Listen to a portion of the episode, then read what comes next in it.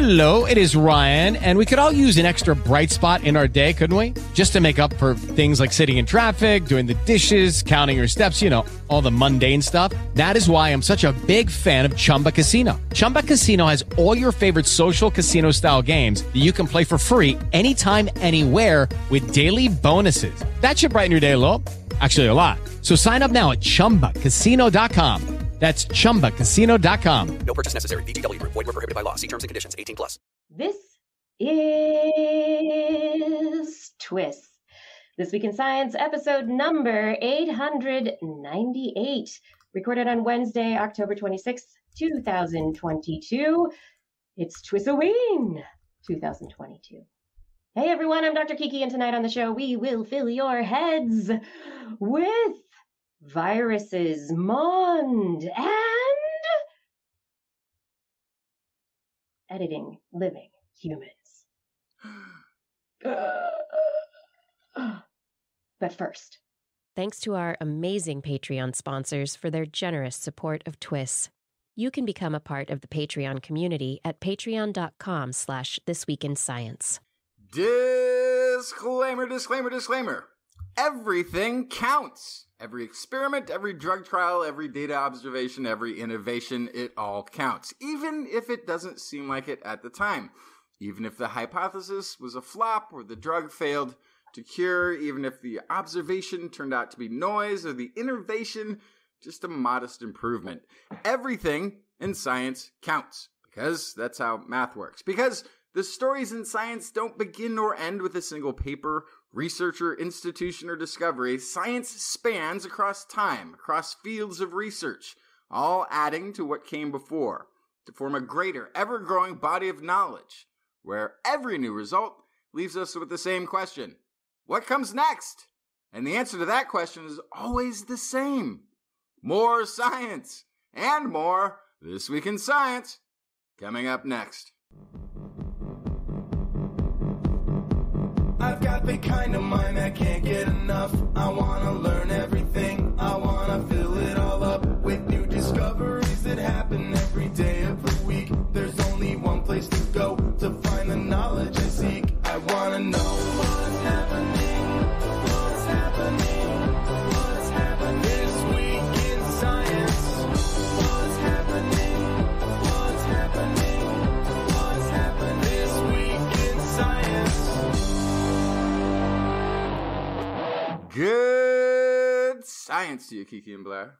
And a good science to you too, Justin, Blair, and Dr. Vivek Kumar, and everyone out there. Welcome to another episode of This Week in Science. We are back again to talk all about the science that has occurred in the last week or so. We always understand that there's a lot more leading up to it, but we have a great show ahead. I have science news about MOND, viruses, tentacle bots, and we have an interview to discuss biomedical engineering with Dr. Vivek Kumar.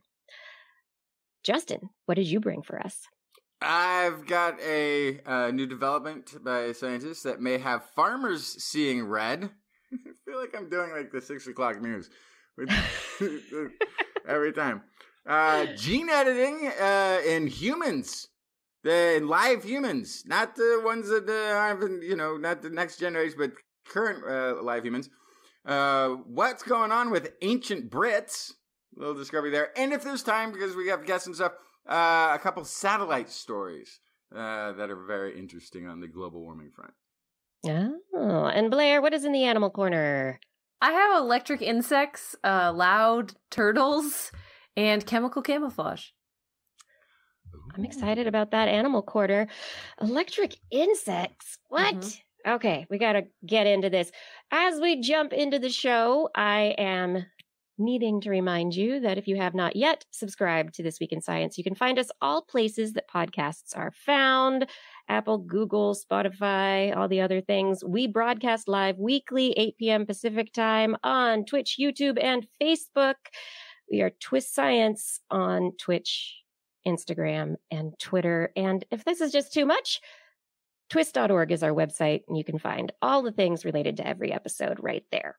But let's jump into the science. So first thing off of my plate is I would love to tell you about MOND. What is MOND? Right? That's the big question. What is MOND? MOND is... Modified something Newtonian something gravity. Modified Newtonian gravity. That doesn't add up to MOND. What is this? Right. So it is modified Newtonian dynamics and is an alternative to our theories of how the universe works, how gravity works, how everything fits together. And it's contested as to how accurate it is, how much it works. However, some researchers just publishing in the monthly notices of the Royal Astronomical Society have determined that their observations of star clusters are consistent with MOND rather than Newton's regular old, plain old laws of gravity. So the idea being that when star clusters are formed, there's a lot of energy and these clusters, they cluster up, but then stars escape and they want to go in different directions. And according to Newton's traditional laws of gravity, there's a couple of ways they could go and they should be evenly balanced. Like if you imagine that there's two doors that these stars in a room could exit, those doors are the same size, everybody's going to exit at even probabilities. But that's not what they observed. They observed that there's like a tail and there's an odd clustering in these star clusters that can only be explained by the MOND hypothesis. So, of course, astrophysicists and physicists are all aflutter in the community going, aren't they always? Aren't they always? Yeah, so... Yeah, there's a lot more that needs to be worked out, but these researchers, they use the European Space Agency's Gaia space mission to be able to analyze the data. They have looked at 5 open clusters and 5 that are near us and 4 specifically by this particular group. And yeah, so the question is it really a different hypothesis? Is it different gravitational physics? Is there a modification based on different parts of space or time or different areas? Does physics change? So what I've always found interesting is, and it's an old story. Like I can go all the way back to the ancient Greeks or whatever civilization you'd like to choose. Who started assigning deities to the movers of things. You had a god of the north wind, the south wind, the gods that looked over sheep. One thing that was missing was a god of gravity. It was such a given. You know, you assign powers that move to things that change, but gravity is so consistent, people just sort of overlooked it. Up is up, down is down. That's just how it works. Right. And so as we've gone forward and we've been able to understand and, you know, we have Newtonian physics that explains how gravity will act and predictively, we still don't know the mechanism of gravity. It is still one of those great mysteries. And so, yeah, with as we're modifying, we're still just modifying our understanding of gravity through the observation of it taking place, of apples dropping or star clusters, but which will eventually lead us to the mechanism behind gravity. But we still don't have it, which is, I think, so fascinating that it was an oblivious thing to us in the beginning, and we're still trying to catch up to exactly what's happening with gravity. Dr. Kumar, you look like you had something to say. So I am a YouTube and Netflix astrophysicist. All my knowledge comes from YouTube on this. Right. I think my understanding is gravitational waves and gravitons or gravitational particles or whatever quantization is so hard to detect because gravity works at such long distances and is such a weak force that it's almost impossible to measure in most ways. But coming back to MONDs, as soon as you started talking about it, it reminded me of dark matter, right? This idea that everything's expanding or collapsing, and there's got to be this other force. And I don't know, does this have much to do with dark matter? Is this a component of dark matter? I don't know. We don't know. Yeah. I think that's one of, you know, like Justin's getting at, there are definitely a lot of things we have yet to learn about this wonderful universe that we live in. Yeah. How does gravity work? So we have all these placeholders for it. We have all these, we understand, you know, Newtonian physics, dark matter, if there's this thing out there, this could explain a lot. But then the lack of detection. And then every once in a while we make an observation that goes, oh, wait, that galaxy isn't behaving according to what the dark matter model was now. Yeah. Now, this is, we got a MOND thing where the clusters that's not behaving how the other... It keeps showing us that we have missing a missing component or missing factor there. And one of the things that the researchers do point out is that they had to use relatively simple computational methods. And that's quote. And they currently lack the mathematical tools to do more detailed analyses of modified Newtonian dynamics. So there's actually more math that needs to be. That is an insane created. That is, yeah, they haven't invented the math they need to make their model work yet. That is such an. I mean, it's an honest assessment, but I really, at this point, that's a big statement. We don't have the maths that can do this yet. Yeah. Wow. Yeah. Wow. Yeah. So that big take home message, I think, is, it's stuff to ponder for sure. It's kind of like something's up. We're not 100% sure what it is. We feel like it's probably not what other people think. Yeah, TBD. All right, Justin, do you want to tell us a story about something here on Earth, possibly? This is very planetary focused story. Yeah. So the world right now, as we are somewhat aware, is facing the dual threats of global warming and the effect of agricultural sustainability in that changing climate. So there's this ever-growing population here on planet Earth that requires more production from agriculture. So there's some pressure to find solutions that will allow people to continue. And that's it, just to continue. Just allowing us to continue. Right. New research out of Hokkaido University might have farmers seeing red in the future while putting them in the black financially. That was my newscastery best attempt there.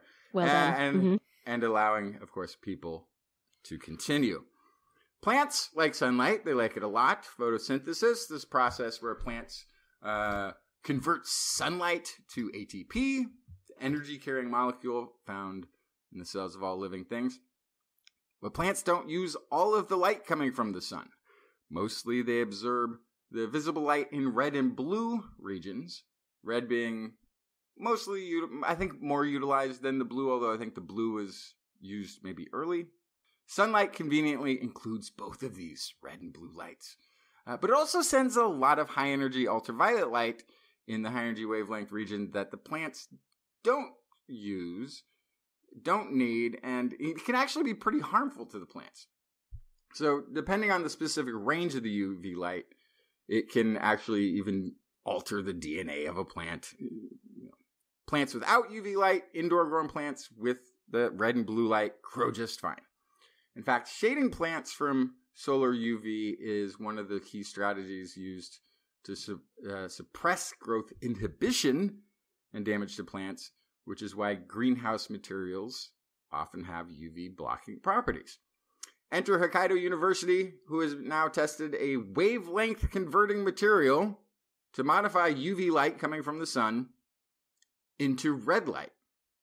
Working with the Institute for Chemical Reaction Design Discovery, they developed a europium-based thin film coating, which is an element that is actually pretty unusable for most things. I think it's pretty unstable. Somehow they've managed to incorporate it into a thin film coating. They tested this out on Japanese larch trees They were cultured under wavelength converting material films and sunlight. 3 months in, the seedlings were taller than those without the films. At the end of the cultivation experiment, the diameter of the stem at soil surface was 1.2-fold larger, and the total biomass of the seedlings was 1.4-fold greater, with significant increments of increased thickness of the roots, branches, stems, and leaves. So these sort of numbers are great for Japanese larch tree nurseries. But if this translates into agriculture, other starting plants, into biofuel crops, could be a real game changer. It's, you know, anything that increases yield and productivity in that sector has a huge effect on the outcome of food that reaches a table, allowing thus humans to better continue. Yeah, that's interesting. We're just going to take the most productive part of sunlight and give that to plants. Yeah, but it seems as though this is the kind of thing that, you know, it's not going to work in the big industrial scale farming where it's outdoors. You know, possibly this is going to be the kind of thing that's going to work in indoor vertical farms or in greenhouses or, you know, places where it's much easier to control that situation. I'm having a hard time, having grown up in the Central Valley of California where there's lots of fields. I'm having a hard time imagining all the fields covered in a material, right? So the other thing about covering a field in material though, is you reduce atmospheric water loss. Right. From evaporation. And I think the thing that every time I drive through the Central Valley and I get so frustrated and I like want to shout at every farm is that they're just spewing water all over their plants. So much of it is getting left into the atmosphere and, you know, drip irrigation's way more, water conscious, I guess. But anyway, point being, there's a secondary benefit to covering plants, which is you get to retain more moisture too. And a couple of things there too. Also, having been in the Central Valley, I have seen these small coverings that go down rows because the seedlings are particularly vulnerable to direct sunlight. So are the small plants when they're just getting started. So they allow. Yeah, it looks like trash bags are covering each row of strawberry. Yes, yeah. Absolutely. Also, though, this research was done in Hokkaido, which is in northern Japan, which is often covered in snow for much of the year. All right, so this is also coming from what you would consider a colder sort of northern climate. It's also an island, so there's probably plenty of marine layer going on there too. So there's. This is also an option for maybe places that are having agriculture where they can't grow it outdoors all year round. And so less productive areas. Yeah. But the thing I thought about, because specifically they were doing this on trees, we are going to, as climates change, have to migrate a lot of trees. They're not going to be able to do it on their own. Forests are going to need to move to keep their habitable, their range of temperatures that they're used to living in. And so massive efforts to reforest some portions of forests and move them further north or south, as the case may be. This would be a really good way to get robust seedlings faster out into the field.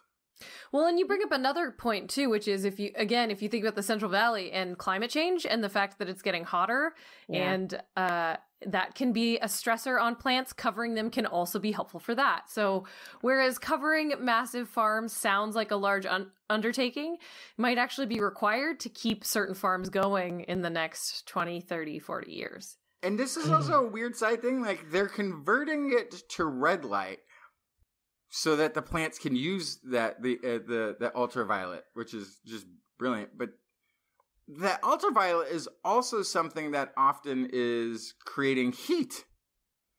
So if you're reducing heat in a greenhouse, you're also running fans less. You're doing less cooling. You're might be using less electricity in these, which on a large scale farm can be quite a big electricity bill.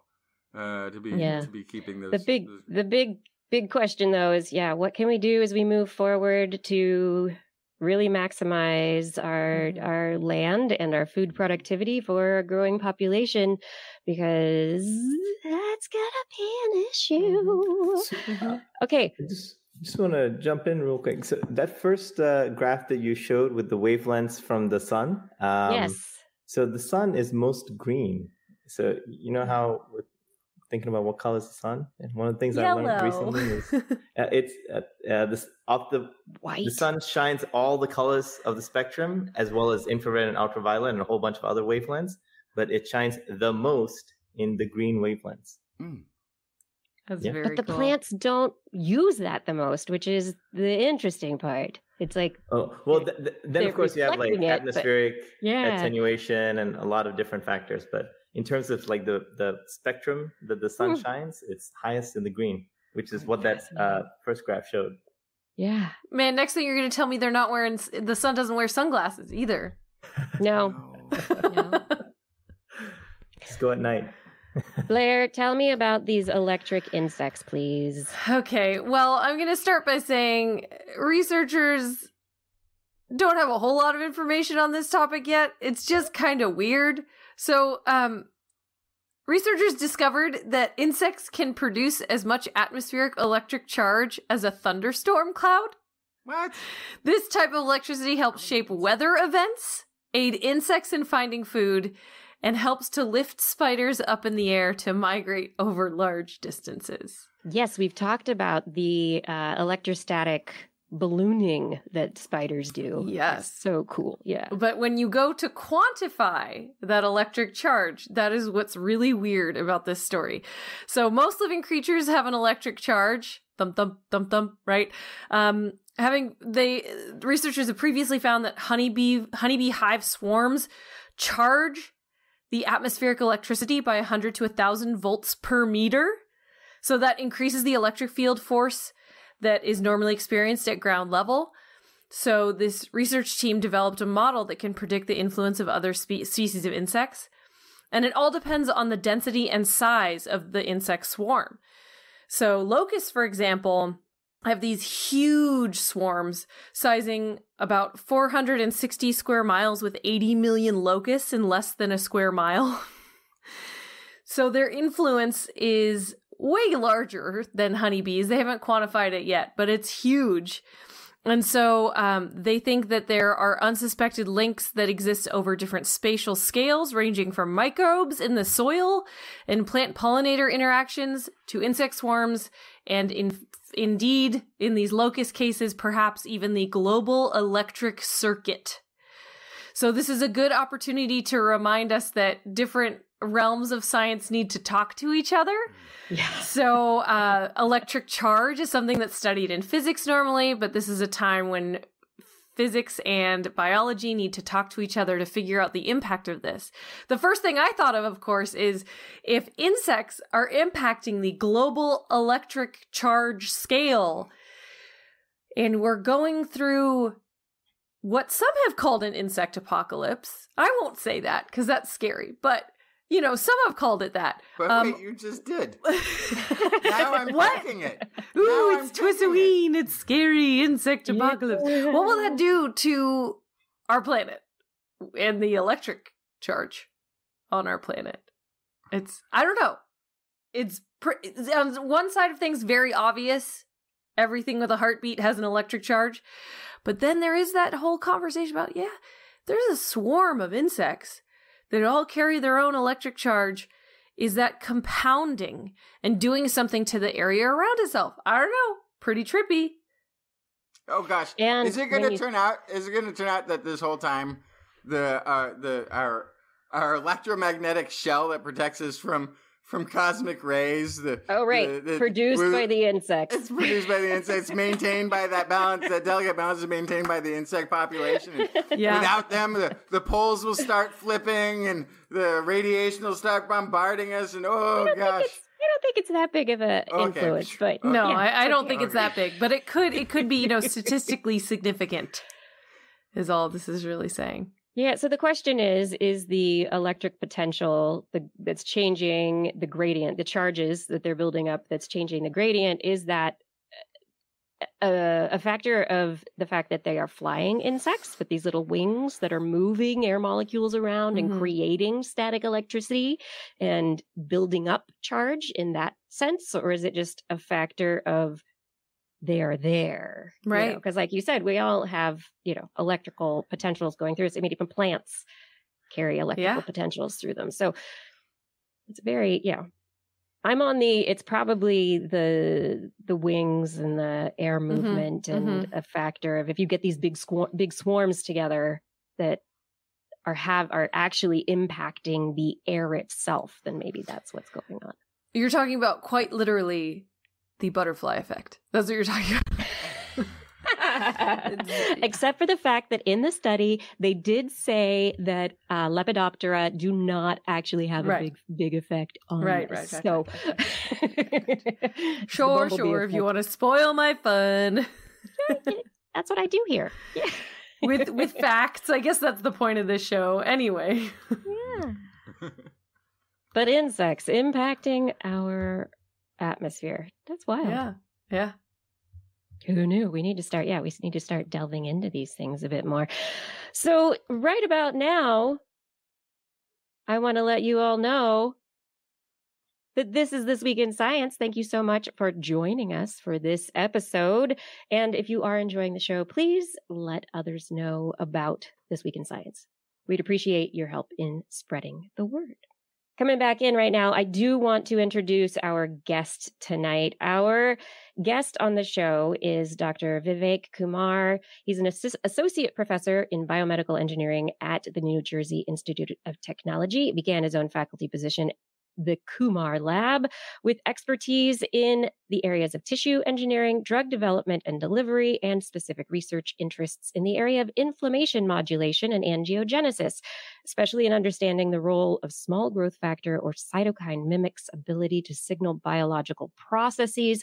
And I think we've actually talked about some of Dr. Kumar's work related to tooth pulp on the show previously. But welcome to the show, Dr. Kumar. Thank you so much for joining us. Thank you. Thanks for having me. Yeah, no, it's a pleasure. Happy to chat about, you know, whatever you'd like. Perfect. That just opens the doors to so many things. I don't know if you should have said that. Okay.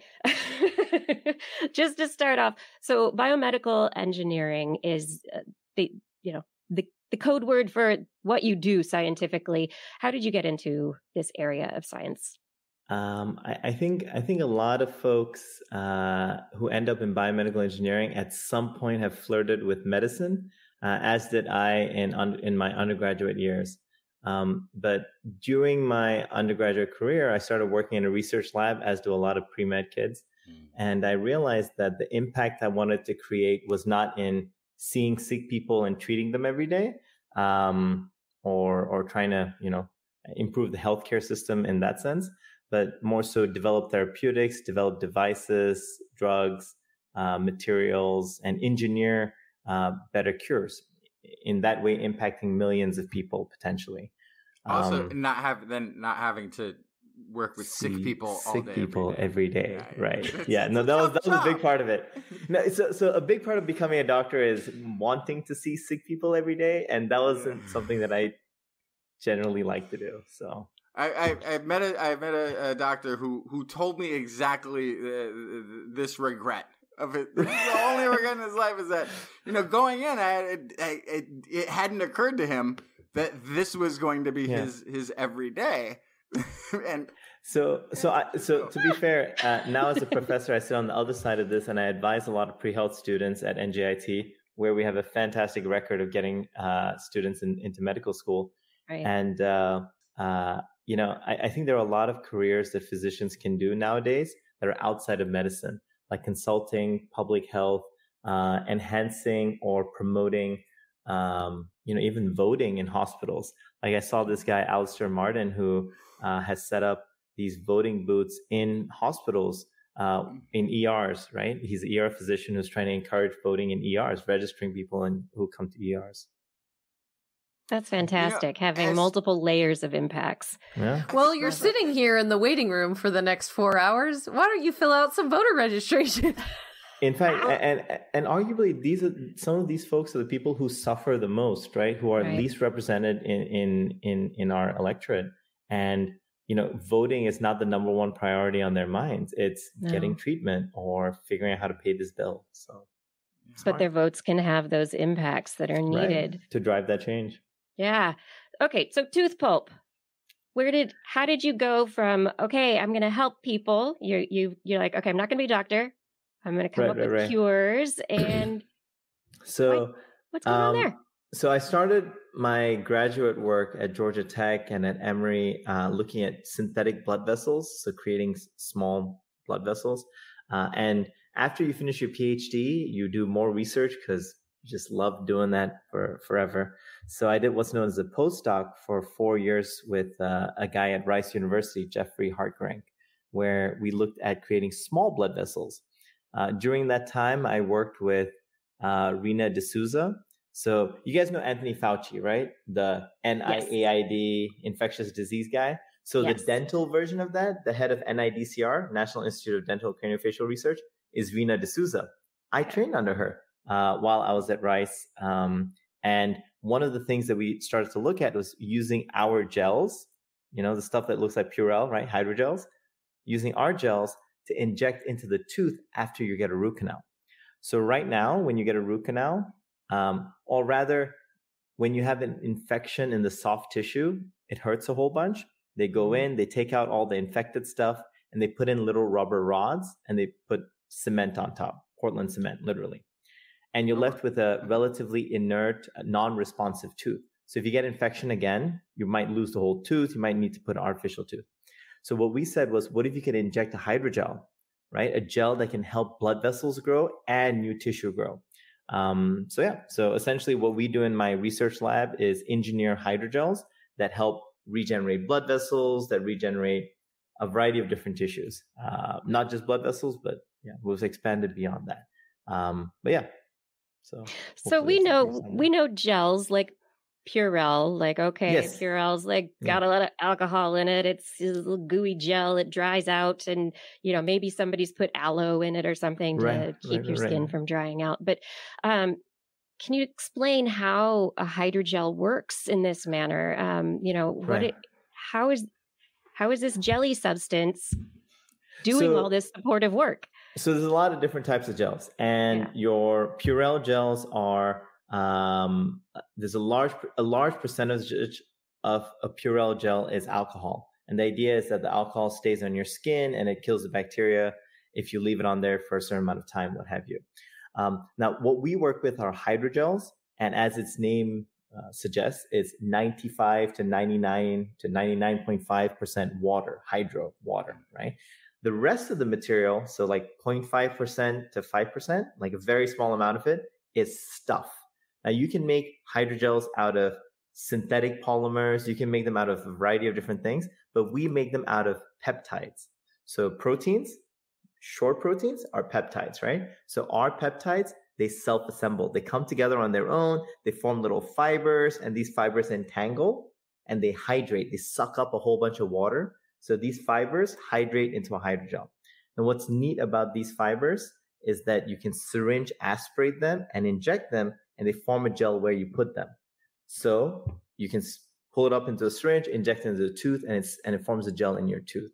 They biodegrade over about 2 to 4 weeks as native tissue grows into it. And we've used this in the tooth, in the eye, in the brain. And to be fair, we haven't tested this in humans as yet. We've done mainly rodent, so rat, mouse work, some canine work as well. And so I read that the canine root canals with your hydrogel has been really successful. Right. So basically, before you take a therapeutic or a drug or a technology to market, you have to do human clinical trials. Before human trials, you do animal trials. Before animal trials, you do bench trials. And basically, you're de-risking it. You're trying to ensure there is no chance of any adverse effect in humans. So typically before humans, you do a large animal model, and that could be in non-human primates, canines, pigs, depending on what is most relevant and mimics the human condition. So in this case, it was a canine model. So we did root canals in dogs, adult beagles, and injected our hydrogels, and then looked at the teeth a month later. And what we saw was very nice tissue regeneration into the canal space, into the tooth space. We have a question in the chat. Does the enamel regrow, or do you have to seal over the tooth? So we do have to seal. So we don't aim to regenerate enamel. There are a couple of folks who look at the outside of the tooth, at the enamel portion. We're more interested in regenerating the soft tissue, the dental pulp. There's a company called Curodont, C-U-R-O-D-O-N-T, Curodont. They do some enamelogenesis. They've got a product similar to what we've got, but enamel's the outside, the white porcelainy part of the tooth. The soft stuff inside that supplies nutrients and nourishes the outside, that's the pulp, and we try to regenerate the pulp. So there's always something, somebody's getting very long in the tooth. That means they're older and they're wiser. And it's usually because they have gum disease, is basically what it is. Can this be eventually applied to reversing some of the effects of gum disease then? So we've been interested in exploring this material for a number of applications. So we didn't start out looking primarily at dental pulp. We started out looking at vascular disease. I worked for a vascular surgeon. I know a lot about vasculopathies or diseases in the blood, in blood vessels and what have you. And we started out looking at peripheral vascular disease or poor circulation in the legs. So right now we have grants and funding to look at this material for poor circulation in the legs, in the heart, after traumatic brain injury, like knocks on the head, injecting this into the cranium to preserve some of the function. Interestingly, into the eye to treat one of the leading causes of blindness, wet age-related macular degeneration, wet AMD. It's like the back of the eye just has a bunch of blood vessels grow, but they're like really leaky. So when we injected our angiogenic hydrogel, it stabilized those vessels, which is not your typical treatment. Typically, people go for monthly injections where they kill the blood vessels. Anyway, different topic. That's awesome. So yeah, the applications then are everywhere within the human body. We're very excited. So far, the largest animal model we've tried is canines in the dental pulp. But we're very excited about moving this to other animal, to other disease models, and you know, whatever we can take into the clinic and expanding the platform. So you mentioned that there's a lot of stuff in the hydrogels. So how does it work to support the soft tissue growth? Yeah. What kind of stuff is in there? Do you have growth factors that have been isolated from human molecular systems? Like what are you using, and does it depend on where in the body you're applying the hydrogel? I like simplicity, right? And I like I also like not reinventing the wheel, because I think the hundreds of millions of years of evolution that life has taken and has done a very good job. So what we do in our lab is that we mimic growth factors. So there's this very large growth factor called vascular endothelial growth factor. And through computational modeling, we can see how this large growth factor interacts with its receptor, right? So cells have receptors, growth factor binds to that receptor. Now, what we can do is isolate the very specific region that interacts with the receptor, the epitope. We can take that region and then attach it to our peptides. So now our proteins had that signaling domain on every single peptide. When these self-assemble into fibers, we have very high presentation of that domain. Long story short, we make synthetic growth factors that are very small, that are injectable and stay local because they're part of the material. Other than that, it's water. They're more concise. Yeah. And we try our best not to deliver other growth factors or cells or any other factors because we try to incorporate the signal within the material itself, if that makes sense. Yeah, that does make sense. But it's just a signal that's telling the body, hey, start doing what you haven't been doing.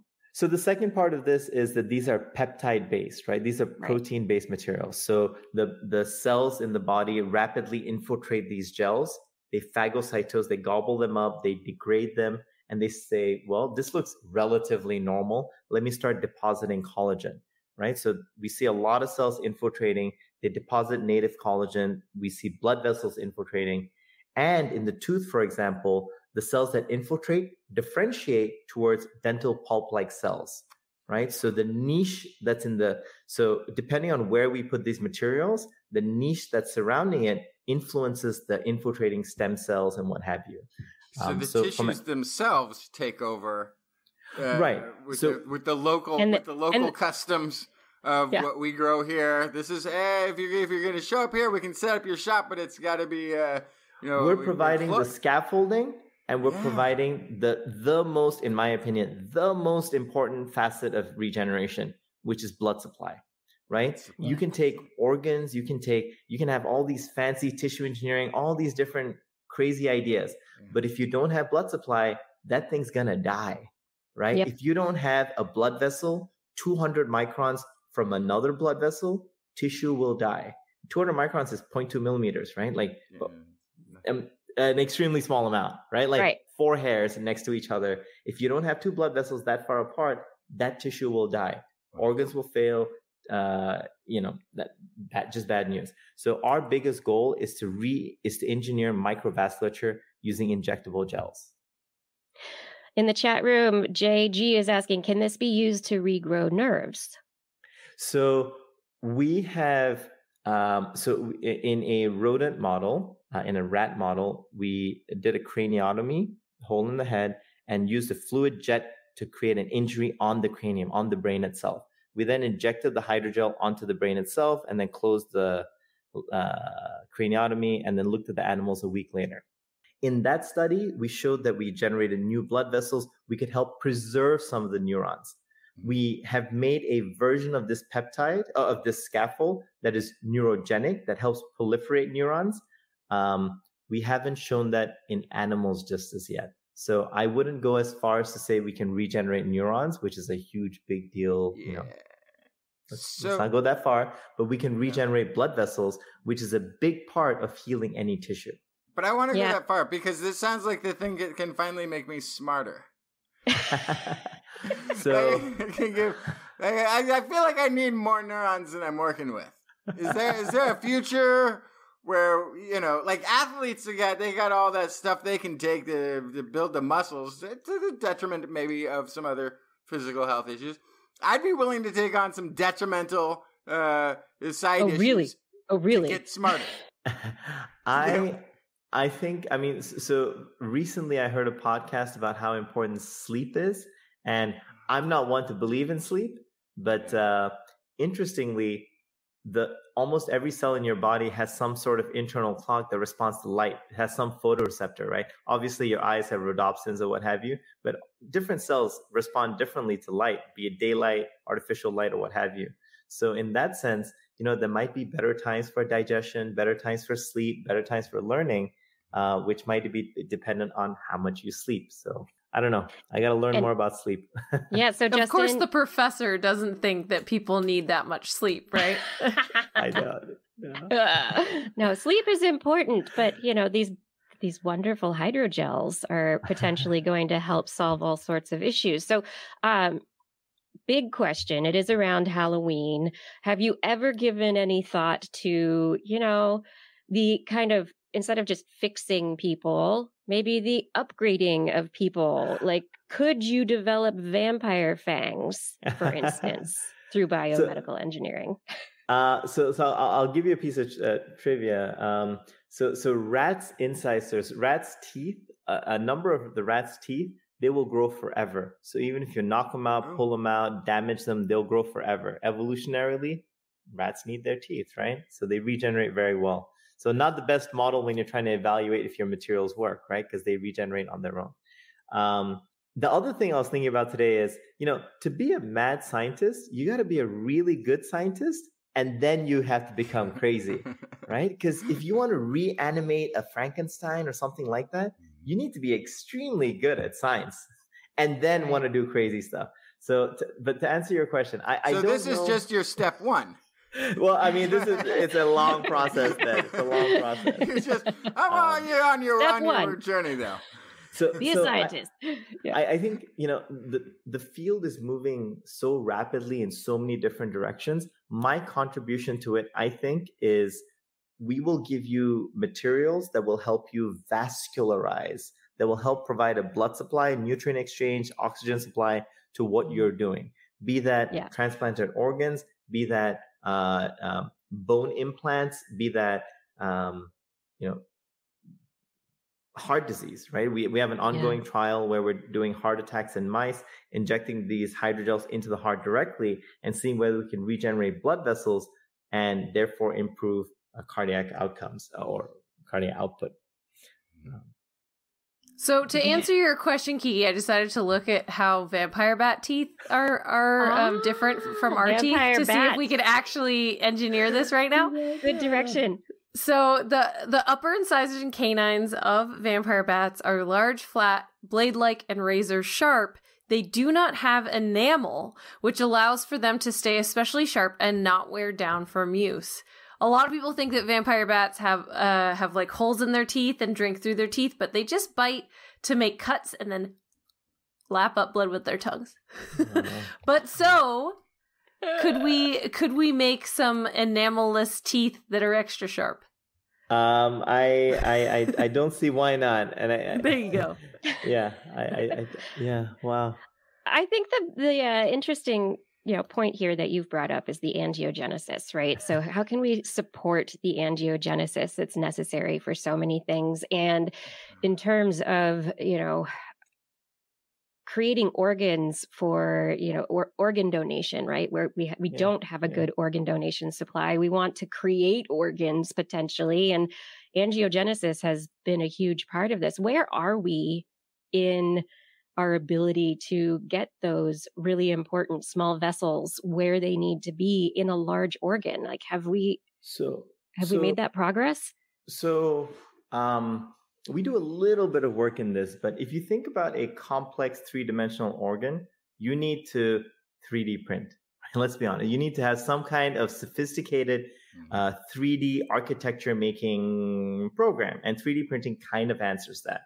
Now, the problem with 3D printing is that your resolution for your nozzle is needle-based, right? So you look, and also Taylor Coet cone, but let's not go there, is needle-based. And that's on the order of about maybe 50 microns at best, right?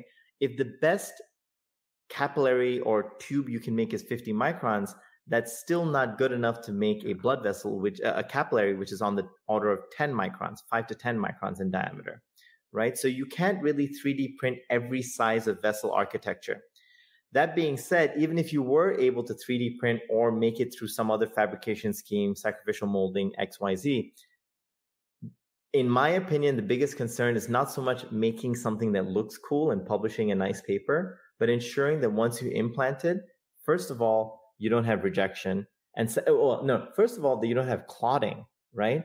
Almost every collagen is highly thrombotic.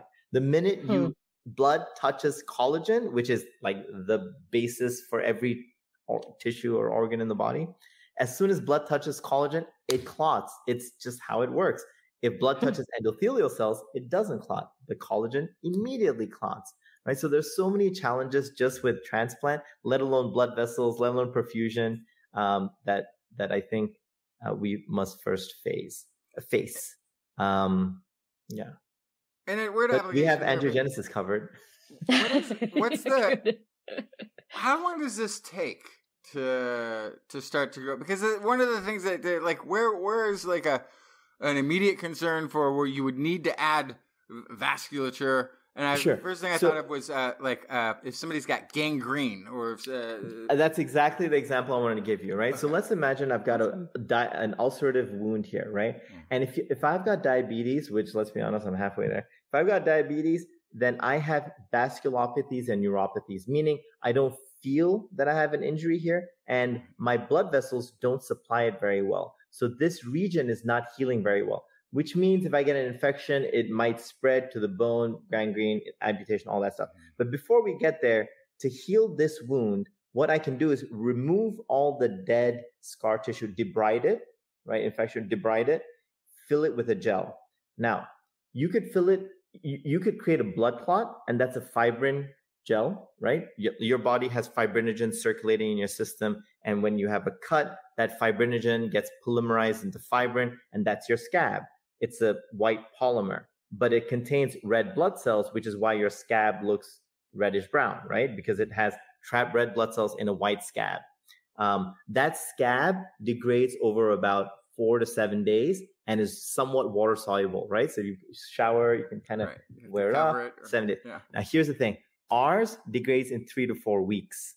So if the way I like to tell people, the way I like to explain our scaffolds is like, I wouldn't call it a synthetic fibrin, but it degrades similar to fibrin over a 3 to 4 week period. So you provide slightly longer for the tissue to grow. So coming back to that wound example, if you had just a blood clot, within 7 days, you might not have good healing, especially if you're diabetic, right? However, if you have a hydrogel that persists, that sticks around for 3 to 4 weeks, that allows good tissue infiltration and angiogenesis, then you might have better outcomes. That being said, we just published a study where we showed that these hydrogels can accelerate angiogenesis in diabetic wound healing in rats earlier this year. So, okay, so this is all really exciting, and there's a bunch of potential medical applications. And so how far away are we from me going to the hospital for something and going, give me that hydrogel? How many hours do we have to talk about this? So the benefit, when I started my academic job, wearing my academic hat, I had this vision and this hope of bringing these products or these technologies I make to humans. 6 years in, I have tenure now, I have multiple startups, and I'm realizing that this is a huge pain because there are so many factors that influence translation. Just because people are excited, just because there is a good appetite, there is a good market and what have you, you need so many other things to line up. For example, to bring a drug, because we activate receptors, we're classified as a drug. To bring a drug to market, the average drug, you need to do phase 1, phase 2, phase 3 clinical trials. You're looking at least $100 million. Most startups don't have that. And to raise that from VC is hard. Unless you have a lot of track record. So you need to do a strategic partnership with pharma. Okay. So that has to happen in phase 1 clinical trials because pharma doesn't want to invest in everyone at the idea stage, right? So you can't just go in with everyone who has animal data. So between where I am now, which is large animal efficacy, and phase 1 human trials where I can get pharma interested, is about $2 million in what we call the valley of death. Yes. Right? The valley of death for biotech startups is your typical toxicity, manufacturing studies, the studies which don't create much value in terms of investors, but every drug has to do before you go to human trials. Wow. Before you go to human trials, you have to do tox and manufacturing, which the FDA requires, but costs a whole bunch of money, right? So, and who wants to invest in that over? And if you don't know if it's actually like that, exactly, so risky in terms of investment. Yeah, I want to invest in it. I don't have any money. No. So we have a lot of people who email me and say, "Hey, when can I get this in the clinic? Right? Like, when can I do this?" And you know, sometimes like we've published papers on neurogenic hydrogels or even hydrogels that decrease injury from after traumatic brain injury. And there are folks who have had traumatic brain injury who reach out and say, "Hey, you know, is this available? Can I go to the hospital and get it?" And it's you know, it's almost heartbreaking to say, "Look, we have a lot of development to do, but we're very excited about this. You know, stay in touch." And for the price of a house in California or a town in Florida. Right. It seems like you would, you know, for all of the impact that it could potentially have to so many people in so many different areas, you would think that this would be an enticing investment for an investor or for federal funding. So that's our other approach. So the approach that we're taking, which is somewhat tried and true and trusted, is to go through federal funding. So it's a slower process. Grant reviews, what have you. We just received a large NIH grant for our research lab to understand some of the mechanisms behind this as well. Great. And we're interested in some translational funding as well. So, This is all so exciting, and it just what you're doing sounds very promising. You know, getting the funding behind what you're doing is a big part of the step. So congratulations on that part of it. And my fingers are crossed for Blair so that she can go into the clinic and say, give me that. Well, I know I'm going to need root canals eventually. I really want the gel. I want that. Is it possible in my lifetime? It is, right? That's my hope. I mean, my hope is within the next 5 to 7 years that we can hopefully have something. But to be fair, this is the dream, right? The dream of every biomedical engineer, in my opinion, is to make something that touches a human, and then to see that flourish, right? Would be really cool. And this is sort of on that note. When did you realize you had something like that? Like what part? Like where were you in your career where you were like, "This is the thing I'm going to chase down," and got to a point where you're like, "I think it will also work." Ask me that 5 years from now, because I can't. You're so still there. Okay. You know, I tell the students I mentor, you know, genius. I don't believe in genius. I don't believe in intel. I believe in hard work. I think end of the day, like, if and when this makes it to human trials, it will make sense because everything that has led up to that had to have happened, right? Like we had to have done small animal rodent work. We had to have done in vitro studies, published that, small animal rodent work, published that, canine work, published that. And tomorrow we're going to have to raise a lot of funds. We're going to have, you know, these press releases, what have you. All of this will fall in place and then we'll do human trials. And at that point, I would say, yeah, it kind of makes sense. We have to do all of this. So I don't know that this is sliced bread. I think it is. And I think, you know, when folks were working on mRNA therapeutics, when folks were working on whatever else, right? Like lipid nanoparticles or what have you. Yeah. And the highest and best use of it, where it becomes the most impactful and saves the most lives, you haven't even thought of yet, right? Yeah. Like somebody else is going to come along and go, I've got an application for this that's going to expand human living for another 5 decades. Somebody else will come along. We might need a COVID that has helped take many companies from where they were to much greater heights, depending on the need. So, but that being said, I think Johnson & Johnson recently announced that they are interested in peripheral artery disease, which was one of our initial indications.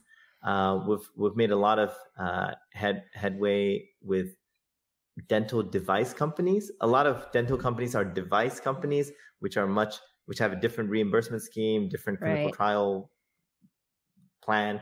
But we've made some inroads there and trying to get them more interested in a drug and things like that. So, yeah. Is there anything else that you want to let our audience know about that you're working on So I think, so these are examples, right? These are examples of cool things that we could potentially do. But what I am most excited about is what some of my students in the lab are doing today, which is taking structures, taking protein structures and designing new drugs to target them, right? So let me take a step back. So we have a whole bunch of gamers who love playing, you know, your Warcrafts and all these different games. And because of that, because of the gaming market, we had so much better graphical processing unit power, GPUs, graphics cards, right? Yeah. And turns out to run a lot of these computer simulations to dock proteins or peptides or receptors and all that stuff, those simulations run so much better on GPUs than CPUs, right? So forget these, you know, large computer clusters, big data clusters, or whatever that have a bunch of CPU power.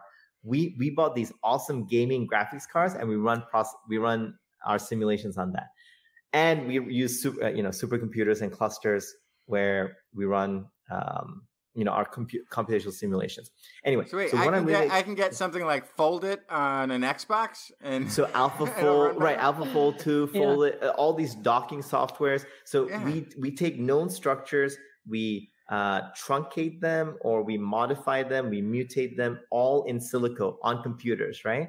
And then we synthesize them in the lab. And our forte is self-assembling peptides, so we attach another domain to it. But essentially, long story short, the PhD students that I've just hired now, my hope for them is to come up with an idea and develop a drug all the way to hopefully small or large animal trials within a PhD, which I think is pretty awesome, you know? That wasn't possible historically. Like now because of the computer. 5 years ago, it wasn't possible. No, this is 5 years ago. It wasn't possible. 5 years ago, it wasn't possible for the masses. 10 years ago, it wasn't possible at all, right? Yeah. Like 5 years ago, you'd have to be at the right place, know everything, you know. But nowadays, I have high school students who have come to me with ideas on how to treat SARS-CoV-2, right? Because they ran code and not bad ideas, you know. And that's peer reviewed. Yeah. What are the skills now? So the PhDs that you've hired, I mean, this is, you know, bioengineering. So if you're going into, you know, you've got engineering, you've got biology background, medical background. I mean, and now computer science also. So biomedical engineering, when it started with a bunch of mechanical engineers, chemical engineers, electrical engineers, and physicians who were trying to figure out how to solve problems, right? Mm-hmm. And because of that, if you look at a lot of different BME departments around the country, around the world, they have different foci on specific aspects, right? Like biomaterials, bioinstrumentation, biomechanics. That's what we do. Other folks might have more immunoengineering or rehabilitation or some other aspect. But for what we do, you know, yeah. Sorry. Yeah, I'm a little confused. Well, there's a cardiologist that I met who started out as a mechanical engineer and took a medical class on the side just to round out his education a little bit, learned about the heart and was like, everything I learned about pumps applies to this, and switched careers. And I was like, does heart surgery stuff or whatever. But it was so applicable to the human machine that he just went in that direction. And I think the point was basically biomedical engineering in general is highly interdisciplinary. And as we go forward, I think there's this huge focus on data science and how we can use big data to solve problems, right? Because if you, I was just thinking about this today.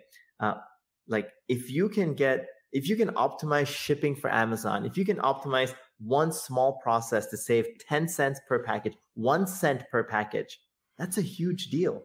Right. And that's a data science problem, right? Which is why those people get paid so much nowadays. Yeah. But if you can apply those kinds of things to human health. Exactly. I think those are big changes that we should, that I would encourage the next generation to look at. Yeah. Thank you much for joining us and telling us about your work. This is just fascinating stuff that you're working on. And yeah, good luck on bringing it to market because Can't wait. Thank you. Can I plug my lab? That's what okay? I was just going to ask you to do. Yes, please. It's my last. So it's Kumar, Kumar lab.njit.edu, New Jersey Institute of Technology, kumarlab.njit.edu. Fantastic. There's links to the other stuff I do there as well. So we will be watching. Our audience will too. That is an amazing array of potentials and possibilities. Let's get the funding. Let's get this trial started. Come on, people. Gotta work hard at it.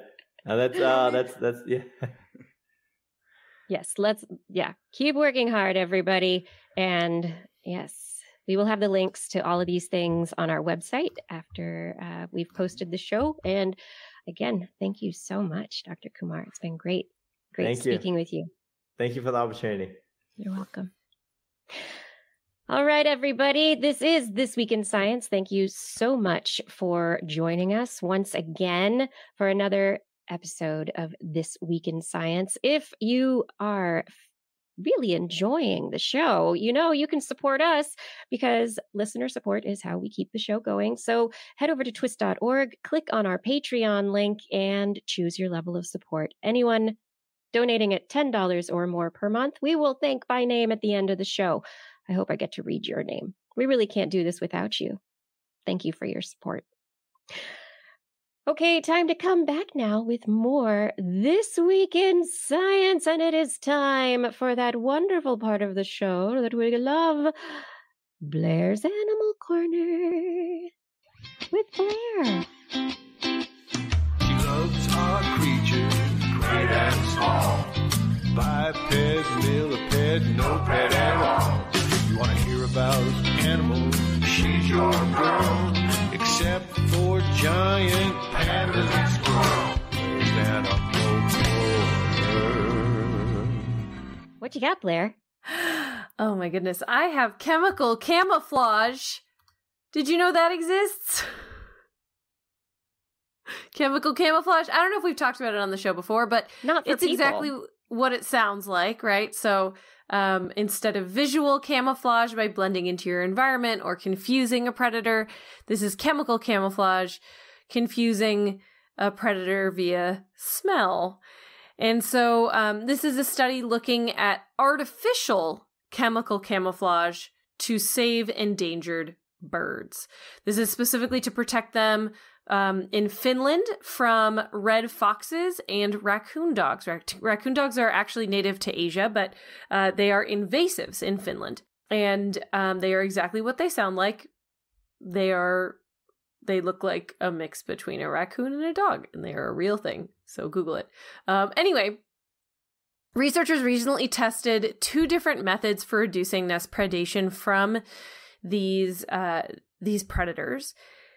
And normally, if you had a predator that was predating a bunch of endangered species, you might hunt them or capture them or try to exclude them from a space where those animals are that they're eating.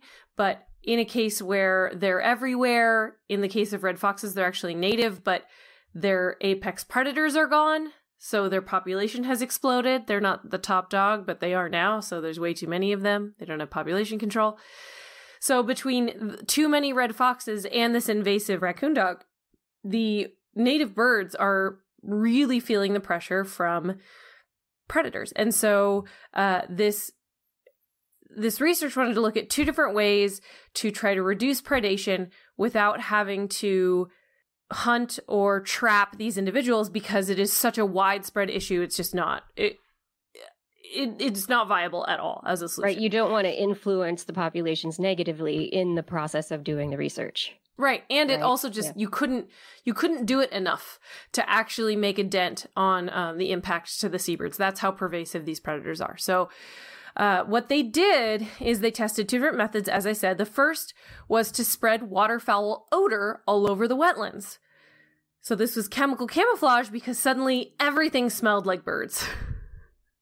So there's no way to sniff birds out everywhere where the predators are. So it's really just confusing. It's like, where's the pizza? In the bathroom? No, that's not right. No. In the bedroom? No, it can't be in the bed. It's got to be in the kitchen, right? No, it's not in the kitchen. It was under the couch the whole time. You'd never know, though, because the whole house smelled like pizza, right? So that was one way to check it. And then the other one was using eggs containing an aversive agent that causes nausea.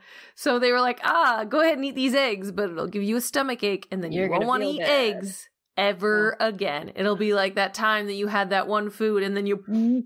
Right. And you never want to have it again because you have like an aversion to it now. Yeah. So these are their two tests. And overall, both worked pretty well on the red foxes. Neither really worked on the raccoon dogs, the invasive species. The chemical camouflage worked really well. It decreased the predation of artificial waterfowl by the red foxes. And it was really a significant amount. They also had control sites to test kind of, the researchers would walk around, visit those sites, touch the nests, and then leave and not do anything. And so with all this kind of design, they said chemical camouflage, we're pretty confident that helps with red foxes. And well, that means it also reveals a little bit about the strategies of those predators. Exactly. Right? So it means that red foxes rely on their smell to find bird nests. They think that maybe raccoon dogs just stumble across nests and eat them. Yeah. So that's why they're not like doing it. There's a nest. I'm going to eat it. Yeah. And so they had good results with red foxes with the eggs with the upset stomach ingredient, but it wasn't quite as significant. It wasn't large numbers like the chemical camouflage was. So I have to interject just for a second. I'm sorry. I just had to Google raccoon dog because I wasn't sure what we were talking about. I didn't know that existed. Yeah. We were talking about that at the beginning of the story. So, they're from Asia. They're an invasive species in Finland. Yeah, and they just look like a mix between a raccoon and a dog. That's a crazy animal. Yeah. But so these methods could potentially help with vulnerable and endangered waterfowl species. But of course, this is one of those preliminary species where ultimately more research is required. So, these were all done on artificial nests. So the next step is to go ahead and try these methods with real birds' nests to see what happens functionally in the wild. And from there, they might be able to make some good suggestions for managing these species. But I brought it up because chemical camouflage, I feel like I don't hear about that in conservation biology very often. Right. But I've not. So, but these were fake nests, though. How do they know that they got everything right for the nests? Anyway. Great question, right? So there could be a million variables into what makes a nest, and they could have missed something, which made the chemical camouflage work because they were missing this little bit of genuine article that otherwise red foxes would recognize, right? So that's exactly why they have to move on to the next series in the study where they test it with real birds. So there's a thing that I'm thinking of in the game theory of how this all works, which is, you ever hear, you know those little electric bug zappers that you can, I don't know where you would buy a thing like that, but you get it, you hang it up, and then it attracts the bugs, and they get electrocuted when they run into this little electrified thing that you hang up somewhere. But I've heard that if you really want to get rid of insects at your house, give it to your neighbor across the street, down the street, because it actually attracts more insects to the general area than it is electrifying. So, is there potential here? Yes, this is where I thought you were going. Yep. Doing the camouflage across an area, so now the predators who are there can't really find the localized prey. So they're going to move on. Are they going to? No, or is it attracting more predators from other areas because the camouflage makes everybody think that's the place to go, and then you just end up with more predators, and then the numbers, start to track the other way. Great for those areas then that aren't being camouflaged, because all the predators are like, there's. So that's what you got to do is you got to spray all of Finland, the whole country. Just spray it all. Make the whole thing smell like bird. I mean, it's bird everywhere. Once you start trying to play chess with nature, you find it's a lot better than you think at the game. It's thinking. It's got a few million billion years ahead of us. Yeah, it's been working. But I wonder if then you are better affecting the neighbor, eventually better affecting the neighboring uncamouflaged area. And if you're actually reducing your effect of the camouflage by increasing the number of predators attracted to an area. I guess it depends on how broad of a... More research is needed. Yeah. But what if we were really loud about things instead of being quiet, Blair? I love this story. Tell me. This story is all about a researcher who said, I wonder if my turtle makes noise. The pet turtle, Homer. It was time to put a hydrophone and other microphones up to Homer to see if he had anything to say. This is evolutionary biologist Gabriel Horjewich Cohen. There's a J there. I'm not sure if it's a H or a J, but Gabriel. He recently had this idea of recording species that we've previously considered mute while he was researching turtles in Brazil's Amazon rainforest. And so when he came home, it was time to listen to Homer. He started recording other turtle species in addition. He used a hydrophone or normal microphones. I almost said telephone. That worked too, I suppose. And every species he recorded made sounds.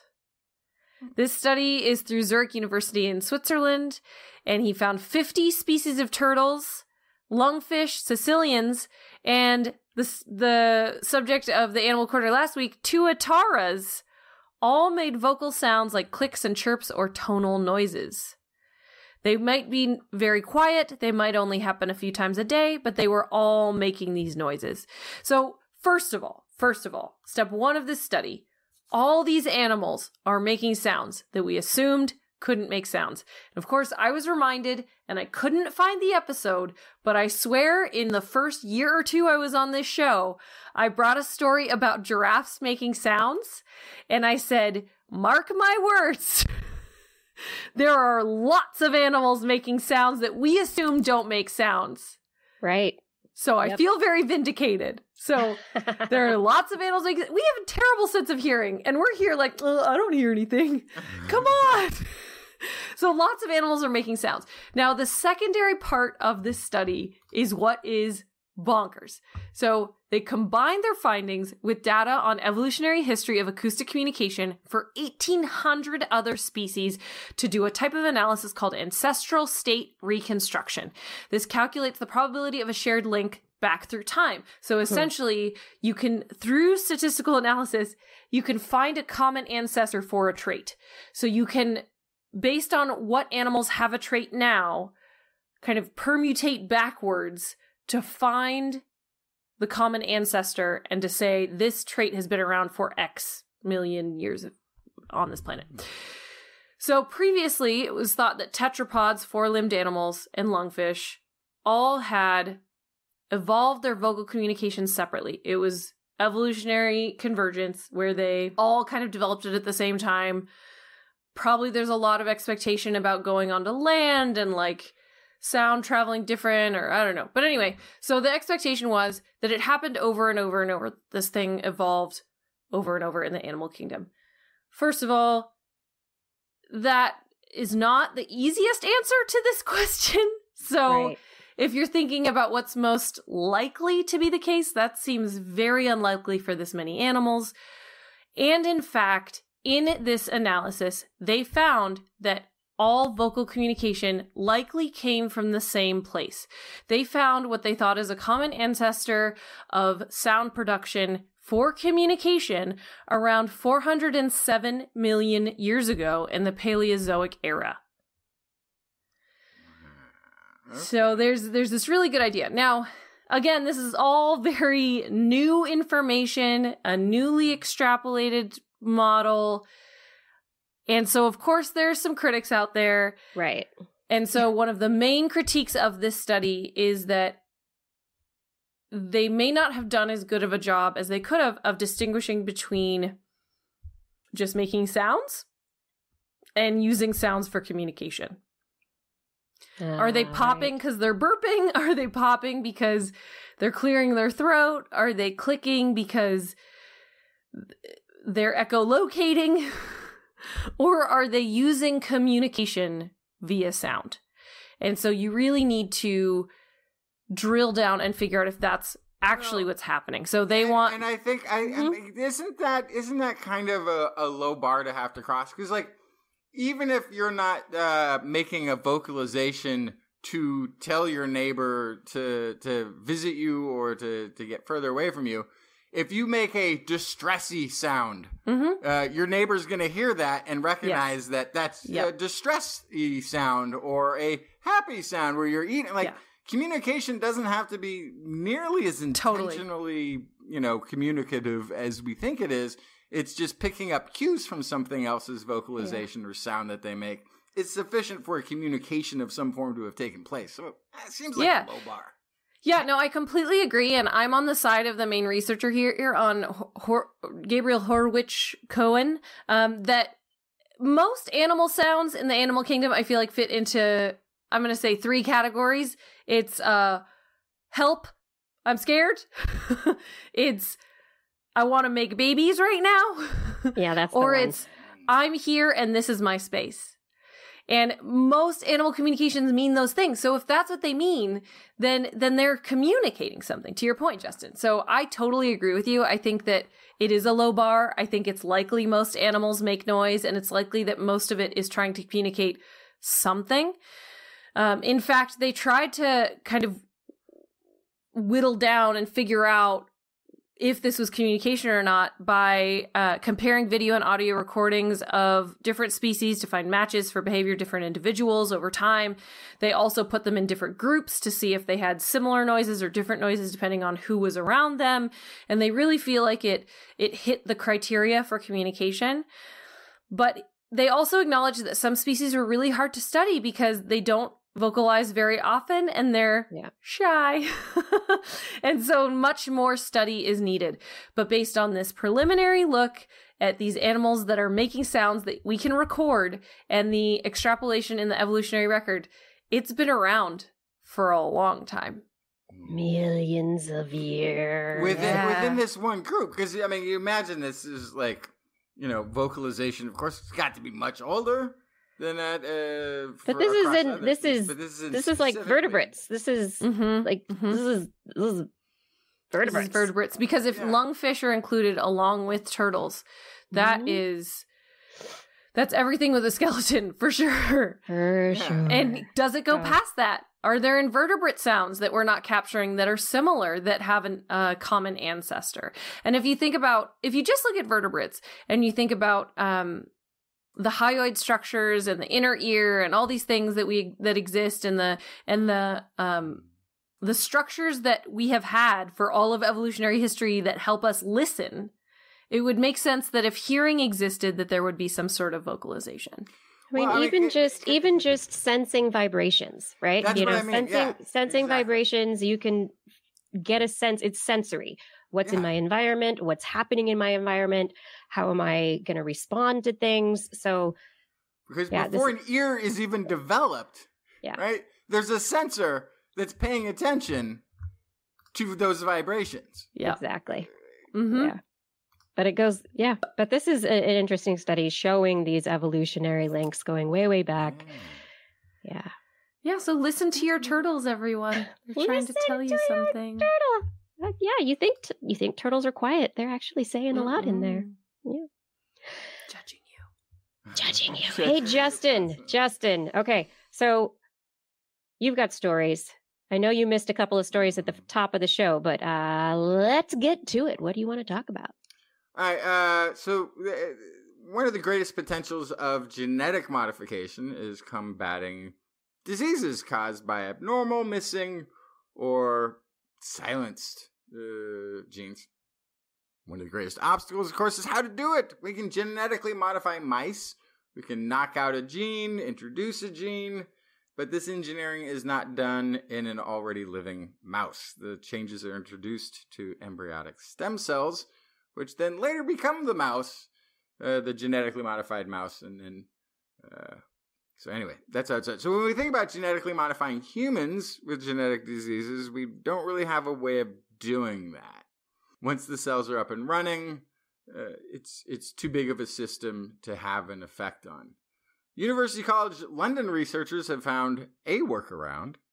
This is published in Science Translational Medicine. The researchers took on a rare condition known as CTLA-4 insufficiency. So these folks carry mutations in the gene that cause T cells to attack their own tissues and organs, including their own blood cells even.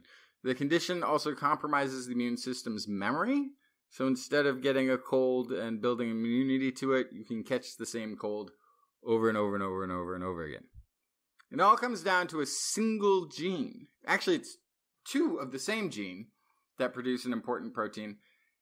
If one of the genes is faulty, if it's misspelled, call it, there's not enough of the protein produced by the T cells, and the condition therein takes place. So they took human patients. This is sort of great launching off of what Dr. Kumar was talking about.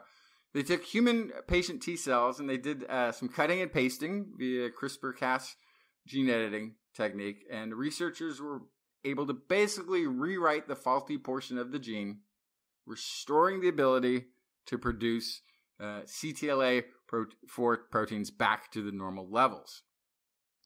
So they didn't put these cells back into the human patients because that's a human trial and they're not there yet. It's a clinical trial. That comes much later. They did manage to try this out on mice. CTLA-4 insufficiency was edited into mice, and gene editing from the mouse, T cells from the mouse, were extracted, modified, and reintroduced. So currently the strategy for CTLA-4 insufficiency is a bone marrow transplant to replace stem cells responsible for producing the T cells, but this is very intensive. Chemotherapy, grafting issues, rejection issues, many weeks can be spent in the hospital. By doing this version where they're taking out cells, manipulating them, editing them, and then sending them back into the body afterwards, you can go in, get an extraction, come back later, get an injection, and off you go. This is amazing. Yeah. So this is one rare gene insufficiency syndrome, kind of a condition, or protein insufficiency due to a single gene that's missing or not working or miswritten. So the research team says that this gene editing therapy may have actually maybe a proof of principle for their approach that could be adapted to tackle other conditions. So when you have specific tissues or something like T cells is a great example that can be adjusted, edited, and then reintroduced, as opposed to having to edit the entire human genome. Right. Yeah. You go into a specific cell type, and we know that this T cell therapy is already being used, so this isn't entirely new. We're taking the versions of that I've seen in the T cell therapy, though. A lot of the times, what they're doing is they're creating a T cell that goes back and just trains the other T cells. Yeah. Okay. Right. Yeah. But this is correcting them. Yeah, and this is actually editing those T cells. Mm-hmm. To be genetically, to produce a protein themselves differently than they were doing, and then reintroducing them. So it's truly genetic engineering of human cells. So far, it's only been demonstrated to be effective on mice. But again, as we were talking about, you do your lab tests with the taking the cells out and seeing if you can modify them. Then you do the mouse study. Someday. Hey, maybe. It's only in the 5 years, but that's for just one condition, right? So there's so many conditions that if this works, they're also saying it's less time in the hospital, less expensive actually to do than the grafting therapies. There may be a lot of diseases that find an easier, cheaper, and then more accessible cure. Awesome. On this sort of technology. And then at some point, we'll just edit before you're born, and you'll be fine. Maybe not. Yeah, we'll get there. Do you want to talk about? Yeah. And then I guess the last story I'll bring tonight is another story from University College London. This week takes a look at ancient humans in Britain. In fact, the oldest modern human DNA has been obtained from the British Isles. This is published in Nature, Ecology, and Evolution. New study that there were two distinct groups with distinct origins, distinct cultures that inhabited the Isles relatively the same time, 13,500 to 15,000 years ago. So they looked at remains from an individual found in a cave in Somerset, which is in the south of England, and remains from an individual found in a cave in North Wales, which would also be in southern England, except it's in Wales. Researchers found that the DNA from the Somerset individual, who died about 15,000 years ago, indicates that her ancestors were part of an initial migration into northwest Europe around 16,000 years ago. The individual from Kendrick's Cave in Wales is from 13,500, ancestry from a Western hunter-gatherer group whose ancestral origins are thought to be all the way over into the Near East, which is sort of the Middle East, and then migrated to Britain around 14,000 years ago. The authors note that these migrations occurred after the last ice age, when approximately 2/3 of Britain was still covered with glaciers. As the climate warmed, glaciers melted, drastic ecological and environmental changes took place, and humans began moving back into northern Europe. And they could also just walk to England. There's this Doggerland, this whole area between England and Denmark that was inhabited because the North Sea wasn't there because of an ice age. And there's actually probably all sorts of wonderful marine archaeology that still needs to take place there. So this is the Old Stone Age. As well as being genetically diverse, these two groups, they found that they were culturally distinct.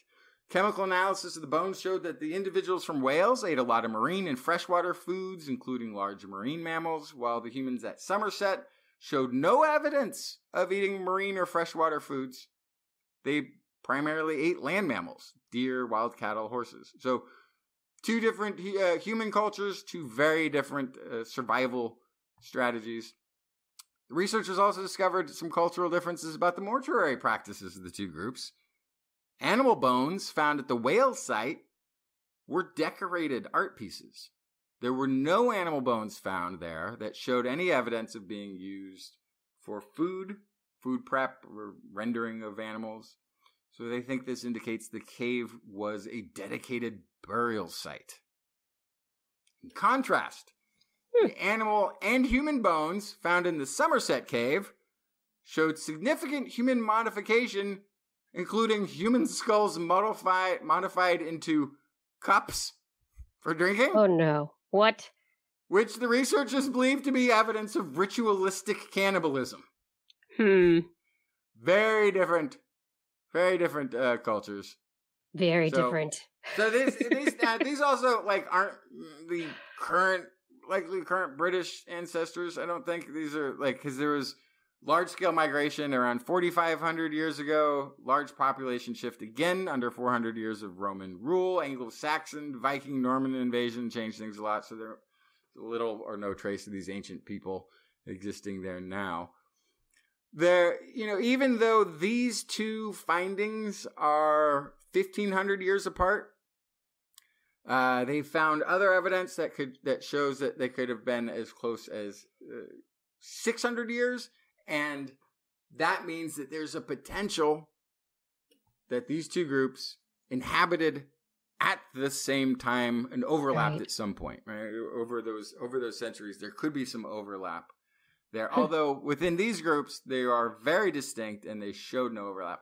Apparently, the conditions are terrible in England for this archaeology. They don't have very many fossils to look at from this time. Because it's too wet over there. Yeah, very damp. Everything decomposed. Both of these finds are caves. Yeah, caves are great places to if you want to be preserved, go to a cave. Go die in a cave. That's how you do it. Mm-hmm. A very dark, not damp cave. I get it. If you're in the desert, you got to build a whole pyramid to make your own cave, whatever. Yeah. But if the place has got a lot of caves, just go in there when it's time to die. Or get buried in a hermetically sealed coffin, as so many people do. So future archaeologists in a couple thousand years are going to have a field day. Too many. There's too many. A field day. All archaeologists have field days. Yeah, that's true. That's funny. That's, yeah, exactly. Funny, haha. This is This Week in Science. I have a few stories to finish out our show this evening. We love viruses. It's our TWISoween episode. So let's talk about viruses that have been discovered in the melting Tibetan glaciers. Oh, dear.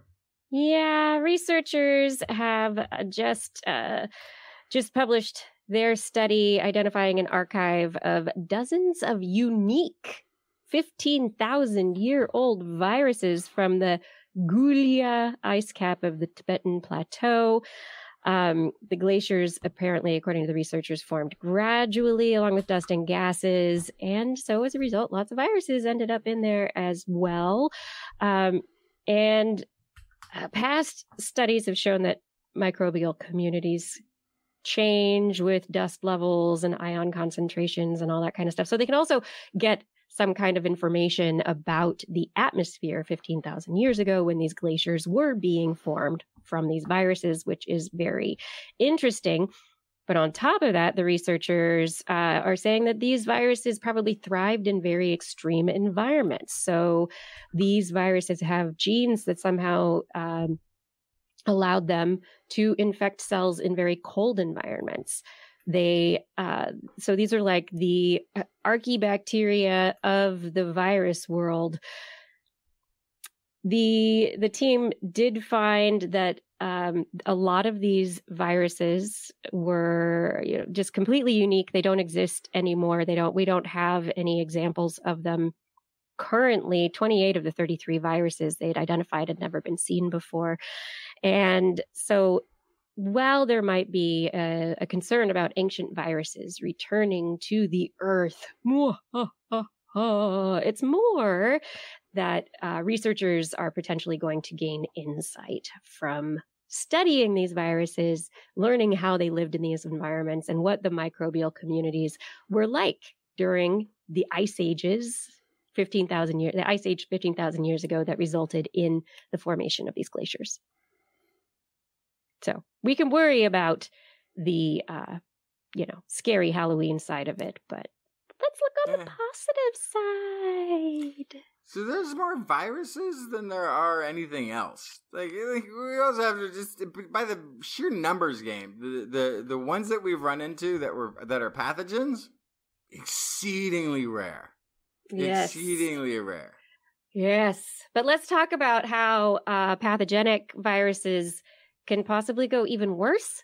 We talk about horizontal genetic transfer among bacteria all the time. We know that viruses interact with bacteria. We know that like last week there was news of these Borg archibacteria that researchers have been looking at that have been taking on the genetic components of methane eating bacteria to allow them to be the Borg, whatever. Assimilating. I get it. Yes. Well, in a new paper in Nature Microbiology, researchers at the University of Glasgow were like, it's cold and flu season, and people often get double infected with respiratory syncytial virus, RSV, and the flu at the same time. And that must be bad, but I wonder what happens. And so they decided to take a bunch of lung cells, put them in a petri dish, and then add RSV and flu at the same time. And instead of just seeing these viruses separately infect the lung tissue, what they found is that the viruses hybridized. They connected to each other. Good. Yes. And what they found is that it was kind of like a palm tree, the RSV virus forming the trunk and influenza, the flu, forming the leafy part at the top. It's the worst tree I've ever heard of. It's done in agriculture all the time. And I can't remember.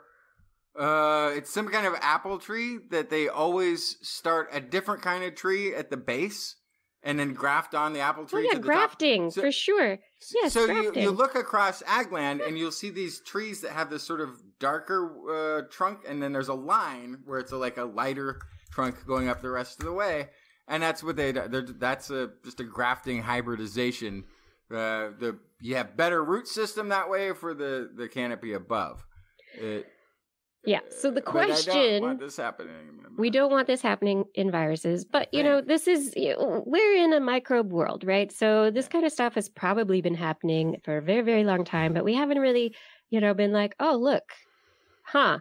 And now this is obviously an experiment in a petri dish. We don't actually know what's happening in human bodies, in human cells. And so, you know, now the next series of experiments are, you know, what is actually going on, because respiratory syncytial virus infects different tissues than flu virus does, even though they both have some of the same effects. That, you know, they end up in different places. And so the concern is with the hybridizing that they may both be able to have a larger effect across the board in the throat, the lungs, the navel cavities, sinus, and that kind of stuff. So yeah, so more research to be done, but yay, viruses hybridizing.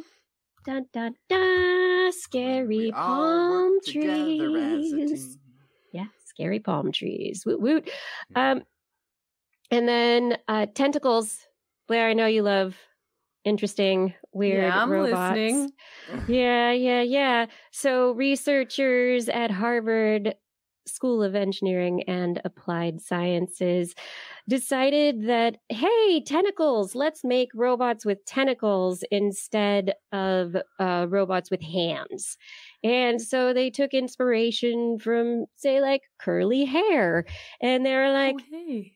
Yeah, and that really, like, as I was trying to comb my hair earlier today and there were bits of schmutz stuck in my curls, I was like, you're supposed to comb curly hair, Kiki. Oh, I know. But sometimes, you know, you start getting the big tangles and you got to do something about it. But yes, these researchers have decided to take biological inspiration from the tentacle world and enable robots to be able to grasp very delicate objects. And so they now have a tentacle robotic gripper, but the thing is, it doesn't look like those gripper, the weird hands that go down and grab toys. It's like a scary spaghetti noodle. Oh, so I just watched the video of it. Oh, that's very strange. So yes, it's like scary weird... spaghetti noodle is the best descriptor for sure. Yeah, they're pneumatic rubber tentacles.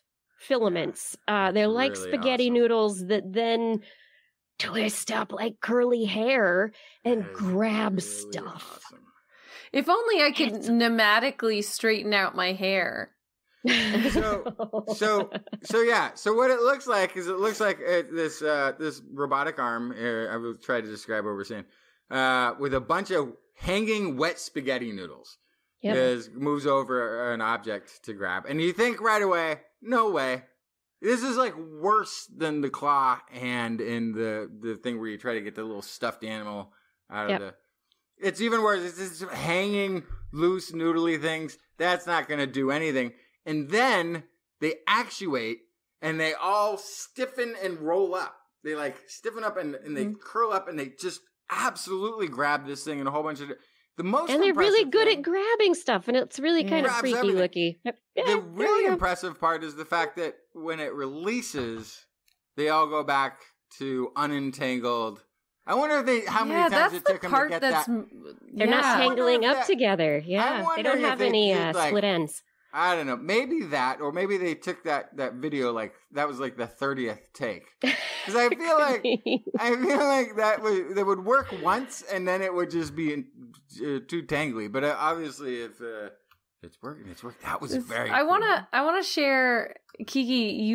The article that you included has an up close picture of the little tentacles. Yeah, let me open that up. Yeah, so it really looks kind of like when you take Play-Doh in between your two hands and roll your hands together to make like a noodle kind of, or a log of some sort. Mm-hmm. But it looks like wet and sticky and squishy in a way that from far away, it really didn't look like that. It looked like wet spaghetti. But when you look at it like this, it kind of makes more sense that it reacts the way that it does. But it still is wild looking. Yeah. I mean, is it just that it's just pneumatic tubes though? Is that really just pneumatic tubes? It's pneumatic tubes that tangle up different thicknesses at different points, and so they curl up. Yeah. Engage. Yeah. Is it differences in thicknesses, or is it differences in filament organization? Like, it kind of looks like, just with the picture you showed, it's not, they're not very uniform looking tubes.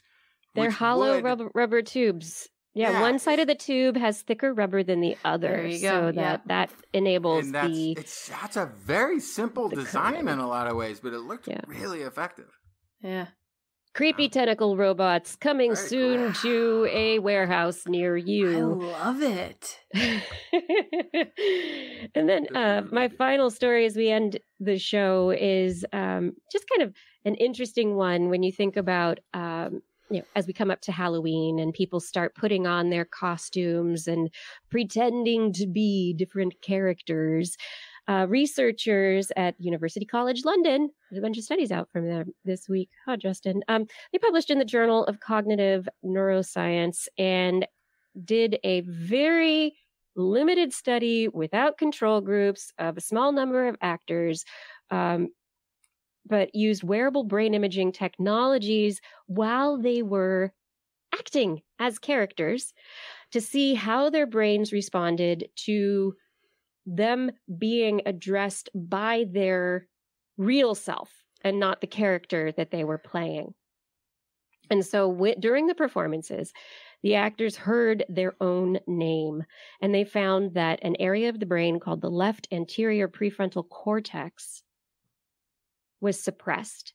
And this is part of the brain that we think is related to self-awareness.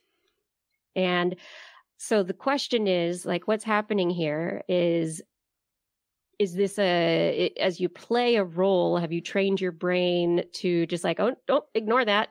We're not going to do that. Right.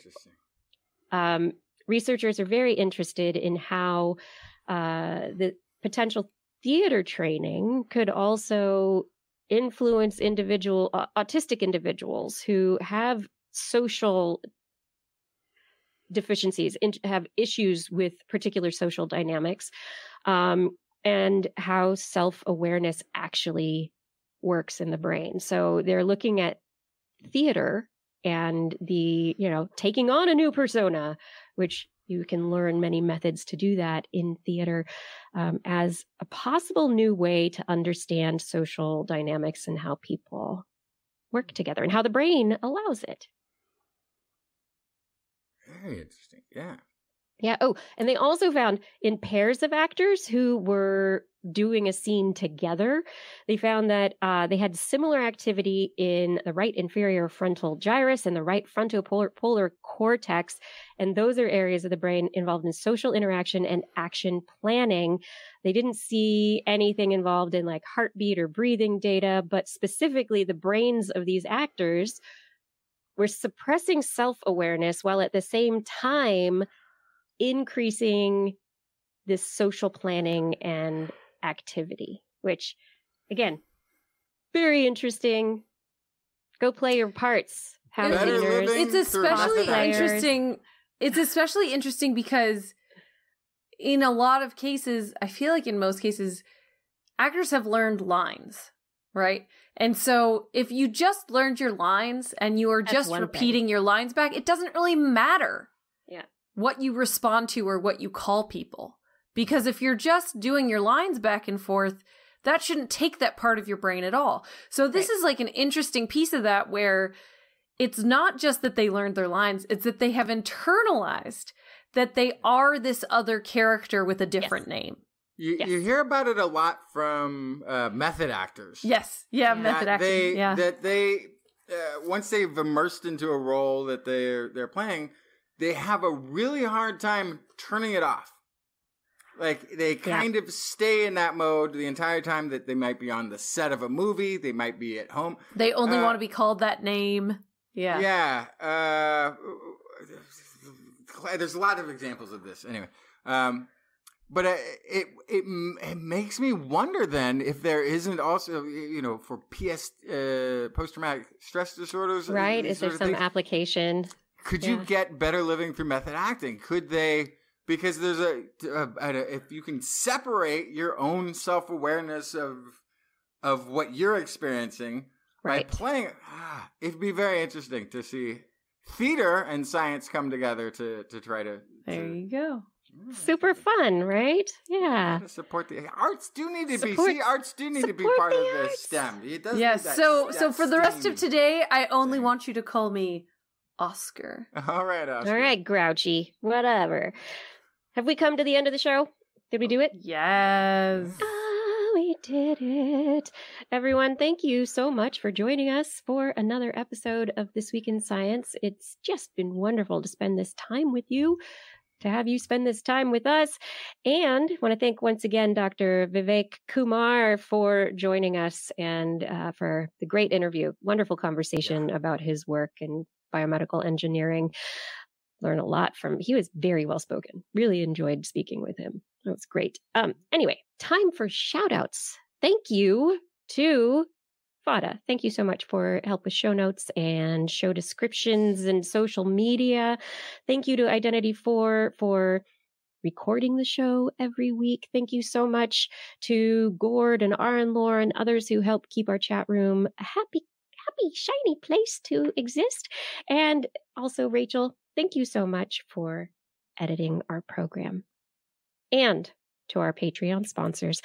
Thank you to Teresa Smith, James Schaefer, Richard Badge, Kent Northcote, Rick Glubman, Pierre Zarb, Ralphie Figueroa, John Ratnaswamy, Carl Kornfeld, Karen Tozzi, Woody MS, Chris Wozniak, Dave Bunn, Vegard Shefstad, Hal Snyder, Donathan Stiles, a.k.a. Don Stylo, John Lee, Ali Coffin, Gaurav Sharma, Ragan, Derek Schmidt, Don Mundus, Stephen Albaran, Daryl Myshak, Stu Pollock, Andrew Swanson, Fred S104, Sky Luke, Paul Ronovich, Kevin Reardon, Noodles, Jack, Brian Carrington, Matt, David E. Youngblood, Matt Bass, Vote Beto for Texas, John McKee, Greg Riley, Mark Hessenflow, Steve Leisman, a.k.a. Zima, Ken Hayes, Howard Tan, Christopher Rappin, Dana Pearson, Richard, Brendan Minish, Johnny Gridley, Remy Day, Flying Out, Christopher Dreyer, Greg Briggs, John Atwood, Rudy Garcia, Dave Wilkinson, Rodney Lewis, Paul, Rick Ramos, Philip Shane, Kurt Larson, Sue Doster, Jason Olds, Dave Neighbor, Eric Knapp, E. Oak, Adam Mishkan, Kevin Parachan, Aaron Luthen, Steve DeBell, Bob Calder, Marjorie, Paul Disney, David Simmerly, Patrick Pecoraro, Tony Steele, and Jason Roberts.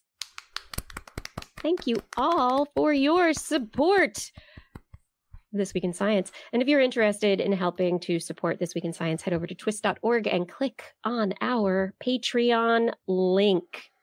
On next week's show, we will be back Wednesday, 8 p.m. Pacific time, broadcasting live from our YouTube and Facebook channels, as well as twist.org/live. Hey, do you want to listen to us as a podcast, perhaps while you carve your pumpkin or walk around trick-or-treating? Just search for This Week in Science wherever podcasts are found. If you enjoyed the show, get your friends to subscribe as well. For more information on anything you've heard here today, show notes, links to stories will be available on our website, www.twist.org, where you can also sign up for the newsletter. You can also contact us directly. Email Kirsten@kirsten@thisweekinscience.com, Justin@twistminion@gmail.com, or me, Blair, at blairbaz@twist.org. Just be sure to put twist, TWIS, in the subject line, or your email will be spam filtered into a full-size candy bar, but that does mean it will be given away to a trick-or-treater, and we'll never read it. You can also, though, if you do want us to read something, hit us up on the Twitter, where we are at TwistScience, at Dr. Kiki, at JacksonFly, and at Blair's Menagerie. We love your feedback. If there's a topic you would like us to cover or address, a suggestion for an interview, please let us know. We'll be back here next week, and we hope you'll join us again for more great science news. And if you've learned anything from the show, remember, it's all in your head. This Week in Science. This Week in Science. This Week in Science. This Week in Science, it's the end of the world. So I'm setting up shop, got my banner unfurled. It says the scientist is in, I'm gonna sell my advice. Show them how to stop the robots with a simple device. I'll reverse global warming with a wave of my hand. And all it'll cost you is a couple of grand. 'Cause this week's science is coming your way. So everybody listen to what I say. I use the scientific method for all that it's worth. And I'll broadcast my opinion all over the earth. 'Cause it's This Week in Science. This Week in Science. This Week in Science. Science. Science. Science. Science. Science. This Week in Science. This Week in Science. Science, This Week in Science, This Week in Science, This Week in Science.